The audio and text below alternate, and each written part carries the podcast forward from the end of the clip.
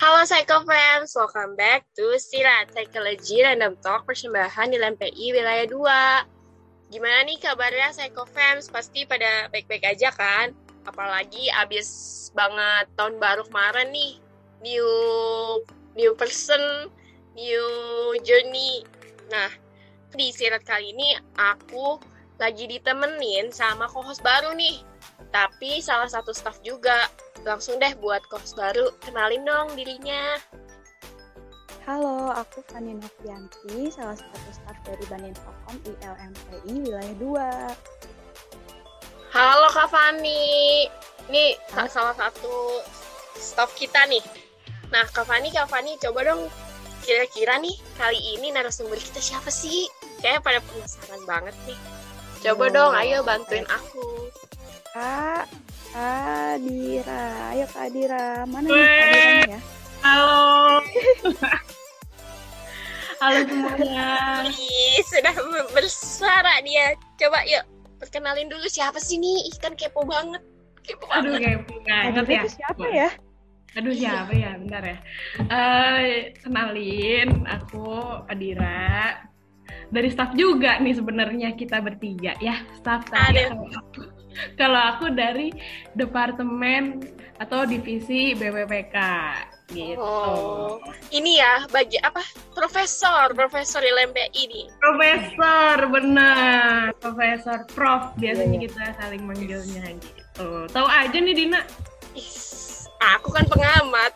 Oh iya betul. kita satu kita kan satu organisasi ya lupa.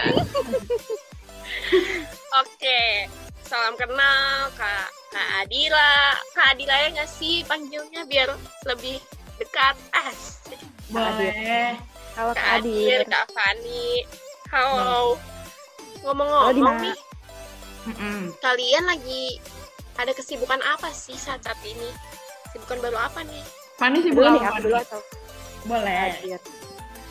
Oh, karena sekarang masih kok akhir ya, lagi skripsian sama magang aja sih Aduh, pusing tuh.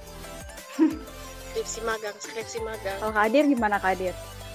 Kalau aku sibuk magang, terus sibuk uh, kebetulan udah masuk uh, semester mau skripsi juga, jadi uh, sekarang lagi minggu tenang nih, minggu nggak mau mikir buat di dibuat perkuliahan ini tapi uh, mikirnya tuh di magang sama organisasi gitu. Wah, ini mikirin proker nih gimana nih? Belum jalan. proker apa tuh? Proker apa? Namanya proker LMP juga kali nih mm -mm, proker LMPI mm. tapi uh, namanya emang agak kasar ya. Emang uh, or gue tuh yang namain tuh namanya ASU Aliansi Waduh. Isu. Wes, mm -mm. bahas isu-isu tuh ya pasti. Emang apa sih pusingnya tuh kenapa sih? Ya, gimana tuh Kak prokernya? Jadi gini, jadi gini. Prokernya itu kemarin kita udah riset, riset, riset, riset. Sebenarnya apa nih isu yang lagi uh, dibicarakan sama uh, wilayah dua gitu, sama lem wilayah dua, sama teman-teman dan uh, apa nih yang terjadi di wilayah dua ini kan. Nah, pertama kita riset dulu sebar kuesioner tuh di IG.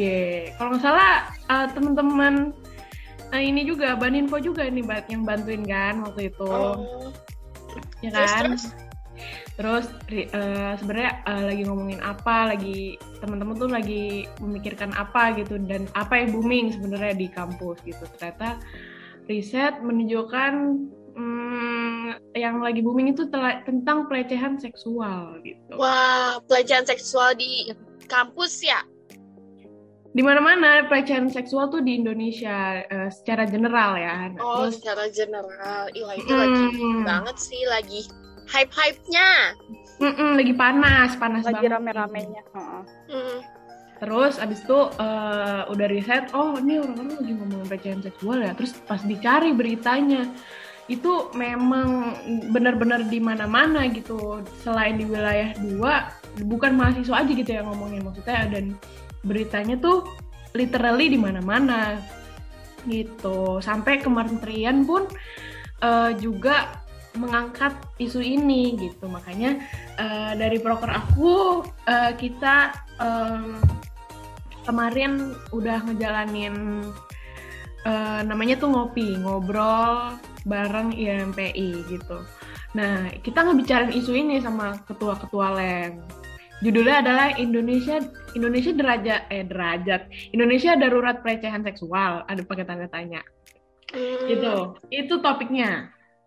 Ya itu Din. Gitu Wah kalau kita bahas itu kayaknya asik ya. Kebetulan Boleh. juga kemarin sih ada ada omongan buat kayaknya asik nih kalau kita bahas itu ya. Uh, emang sebenarnya uh, di kampus kalian tuh lagi ini juga gak sih? Lagi booming juga gak sih tentang kasus ini nih? Banyak ya kira-kira? Banget. Apalagi di sekitar aku tuh bukan di kampus sih tapi yang deket kampus kamu tahu kan yang di Bandung itu loh. Oh iya? yang ke, yang punya pesantren kan itu nggak jauh dari Queen hmm. Bandung kan lokasinya. Hmm. Yang ini ya dia 13 santri itu ya? Iya iya yang itu kan. Oh. Terus aku juga sempat baca-baca nih semalam angka emang angka pelecehan seksual di Indonesia tuh lagi lagi tinggi banget itu sekitar 82 persen menurut lembaga Ipsos Indonesia.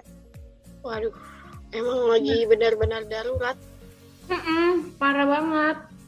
Kalau kalau di sekitarku sih di kampus tuh karena aku eh, nggak uh, terlalu into sama kampus ya kebetulan jadi uh, kampus bagi aku tuh cuman kayak belajar aja. Cuman kalau di sekitar aku nih di lingkungan aku, aku kan tinggal di Bekasi. Bulan Desember lalu tuh sempet booming tuh uh, pelecehan seksual uh, anak kekerasan anak pemerkosaan uh, di bawah umur anak 11 tahun di Bekasi uh. jadi korban pelecehan seksual sama tetangganya itu juga Waduh. kayak banget sih itu uh, itu uh, nah kalau di kampus aku sendiri sih sekarang ini lagi ini loh kak kayak ada dibikin kotak-kotak pengaduan soalnya uh, ada dosen-dosen yang jahil ya sebetulnya. Mm -hmm. Jadi dia menjahili para mahasiswa-mahasiswi gitu. Menjahilinya itu kak, yang pelecehan itulah. Mm -mm. Tapi kalau emang uh, pelakunya dosen dan bukan dosen aja ya, maksudnya oknumnya dari kampus tuh juga nggak um, sedikit gitu loh. Di uh, ada beberapa juga yang uh, ya, uh, kemarin aku riset ya nggak uh, satu dua gitu loh yang di uh, pelecehan um, yang oknumnya tuh di uh, dunia pendidikan sekolah kampus gitu.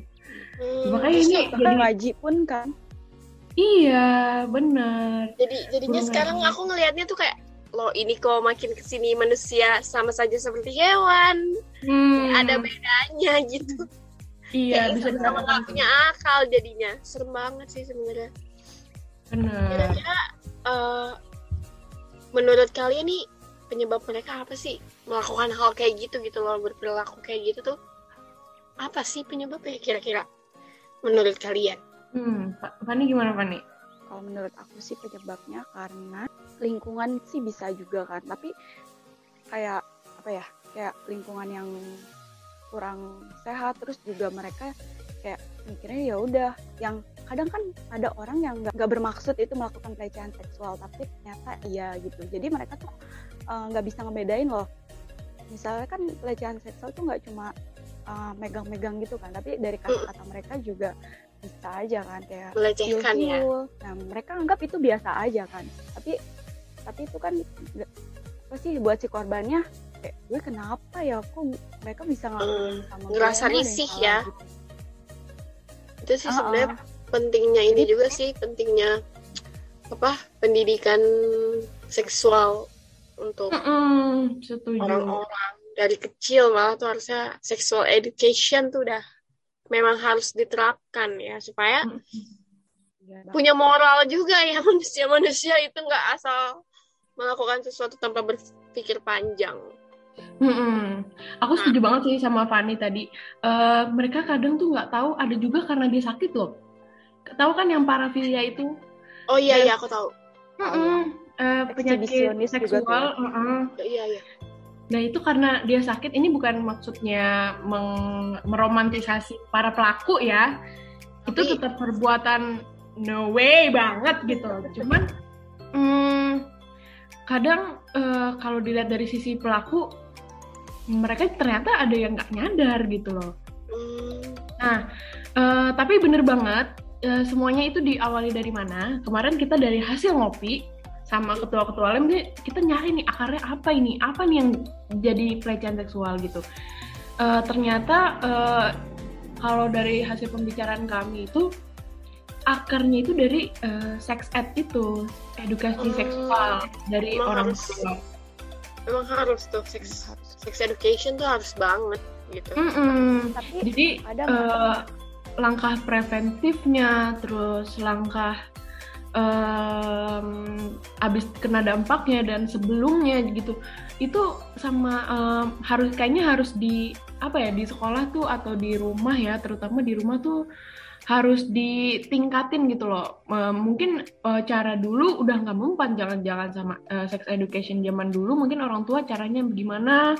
Sekarang uh, semakin maraknya gitu ya.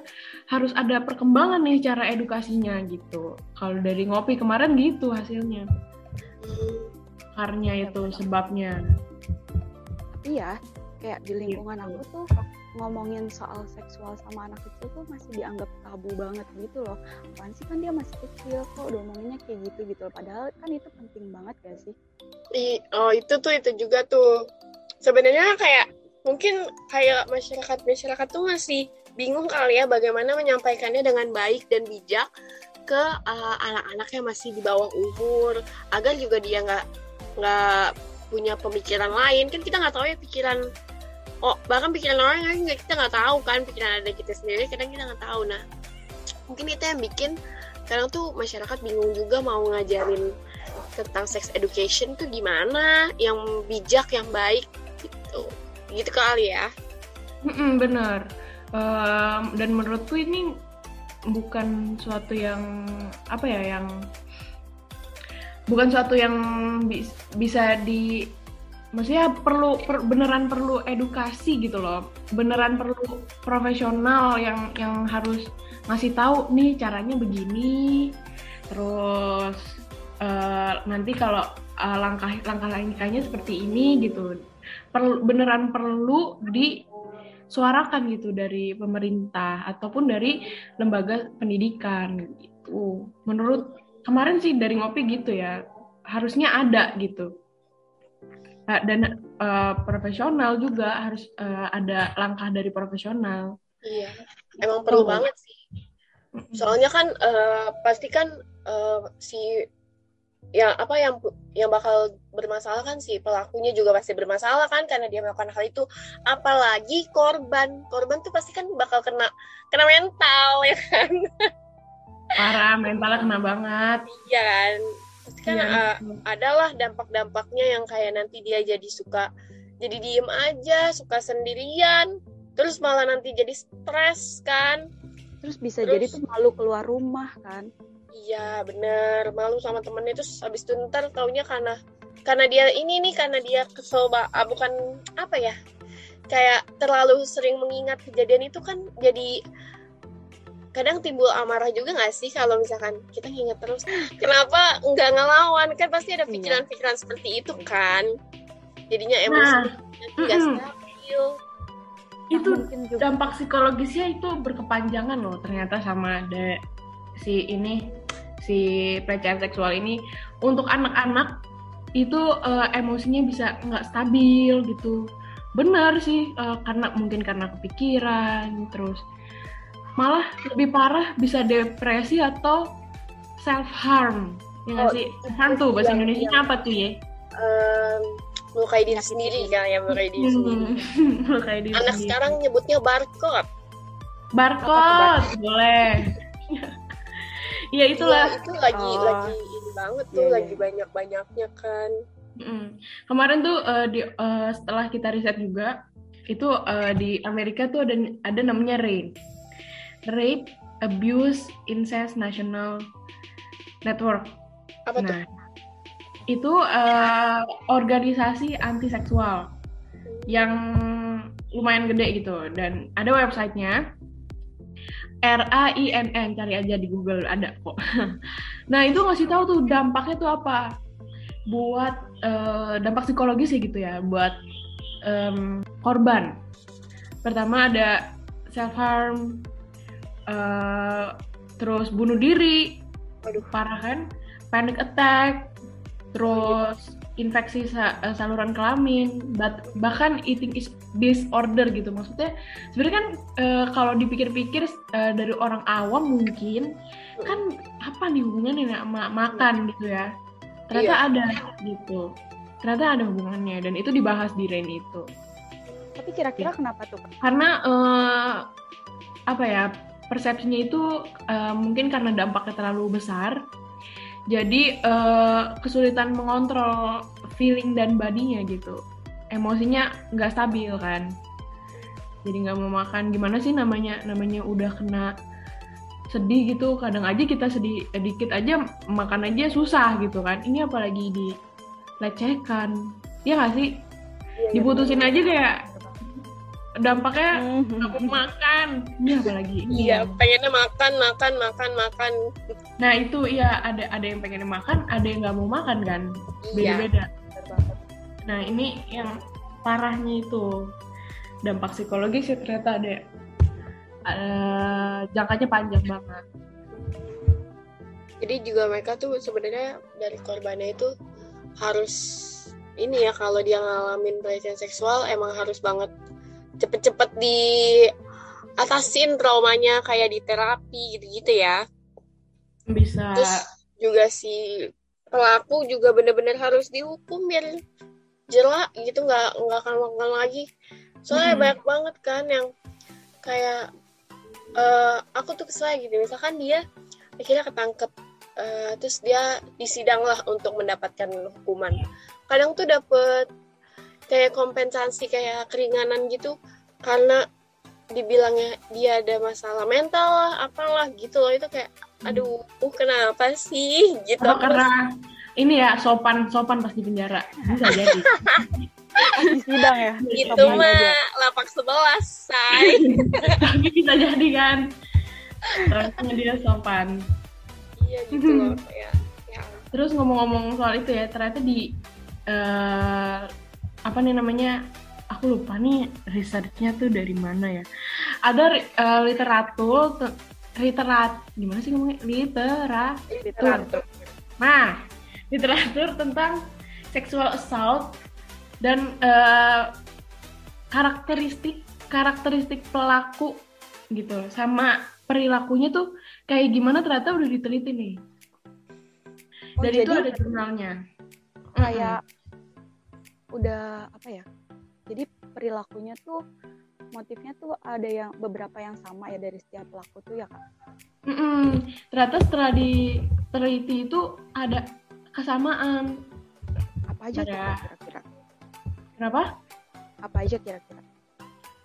Aja? Um, pertama dari perilakunya tuh di situ tuh uh, di literatur itu lumayan dibahas banyak ya. Uh, dari perempuan ada, dari eh, laki-laki uh, juga ada, dari kalau nggak salah dari dari umurnya ya, kalau nggak salah dari umurnya tuh juga ada uh, dibahas gitu ya. Ini kalau nggak salah uh, penelitiannya itu di hmm, Amerika kalau nggak salah ya. Hmm di Amerika nih di literatur literatur itu dibahas tentang uh, karakteristik eh, laki-laki uh, yang uh, viktimnya itu adalah perempuan. Yang apa namanya korbannya itu adalah perempuan. Ini dibahas nih katanya. Uh, pertama uh, ada yang memiliki trauma. Trauma dari masa lalu entah trauma pernikahan atau trauma uh, apa namanya di sini dibahas ada kalau nggak salah ada pekerjaan deh. Aku aku tuh nggak terlalu uh, belum terlalu baca semua. Pokoknya uh, ada trauma tuh salah satunya gitu. Berarti ada perasaan trauma juga dari si pelakunya gitu? Mm -mm, misalnya dia trauma kan pelecehan itu gitu? Mm, trauma trauma dari um, trauma dari uh, pernikahannya. Misalnya uh, waktu itu kalau nggak salah kalau nggak salah ya ini yang perlu perlu diklarifikasi lagi nih dan dibaca lagi nih. Kalau nggak salah itu uh, ceritanya itu adalah um, suami istri terus istrinya uh, suaminya itu uh, lagi stres gitu ya stres pekerjaan terus ada tekanan juga dari keluarganya gitu ya. Terus habis itu um, saking apa namanya saking dia stresnya gitu dia uh, mau uh, lagi marahan juga sama istrinya di samping di sisi lain dia sedang membutuhkan. Paham nggak? Nah dari situ tuh iya, iya. Dia berangkat ke pelecehan seksualnya awalnya tuh dari situ. Gitu.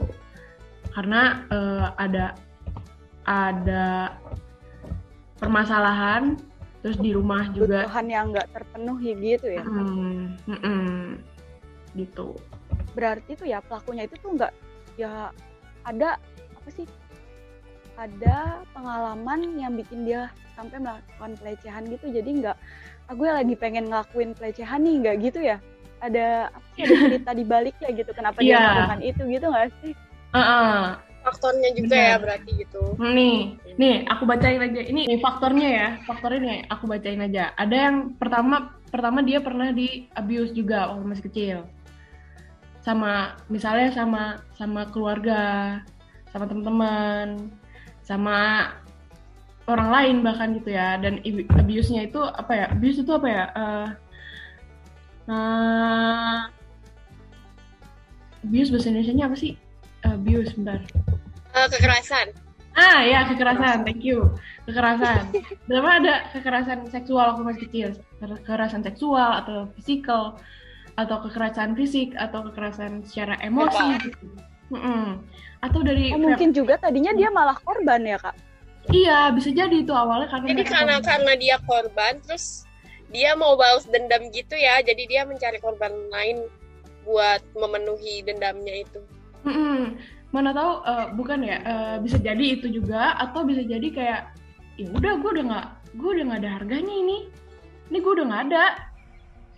Ya udah bebas aja gitu. Ini di sini ya ditulis ya karakteristik male uh, yang laki-laki yang korbannya itu perempuan ada juga yang um, pelakunya wanita nih.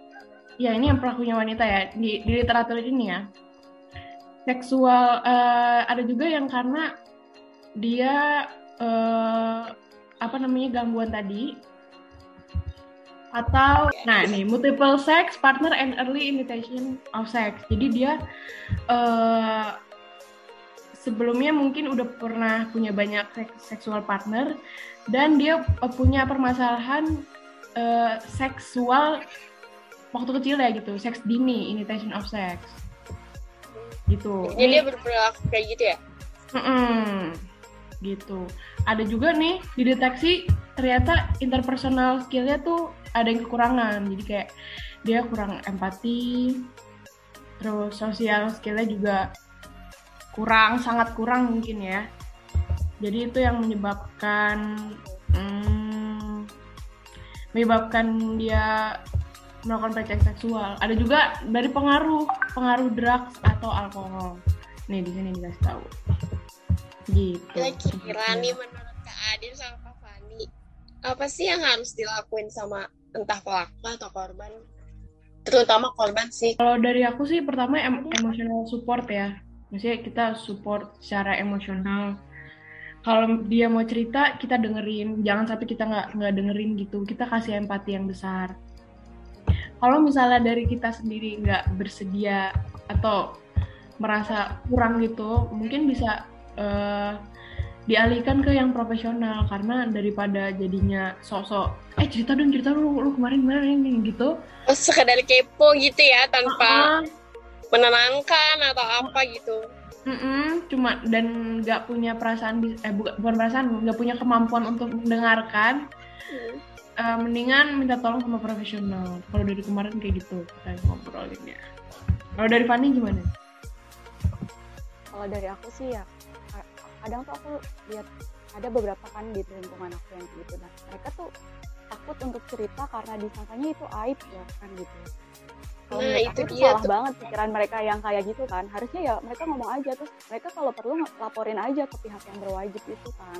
Gak usah takut uh, dia bakal digunjing kayak gimana karena uh, karena korban dari pelecehan seksual itu gitu. Yang paling penting dia berani ngomong ke orang-orang yang emang harus tahu nih kalau gue tuh uh, habis habis dilecehin loh gitu. Jangan takut gitu. Karena orang-orang yang mereka ceritain juga pasti bakal support mereka kan? Iya dan sih itu aib sih. Jadi sebenarnya buat si korban itu eh, ini ya emang penting banget support tuh emang paling penting tuh ya buat si korban.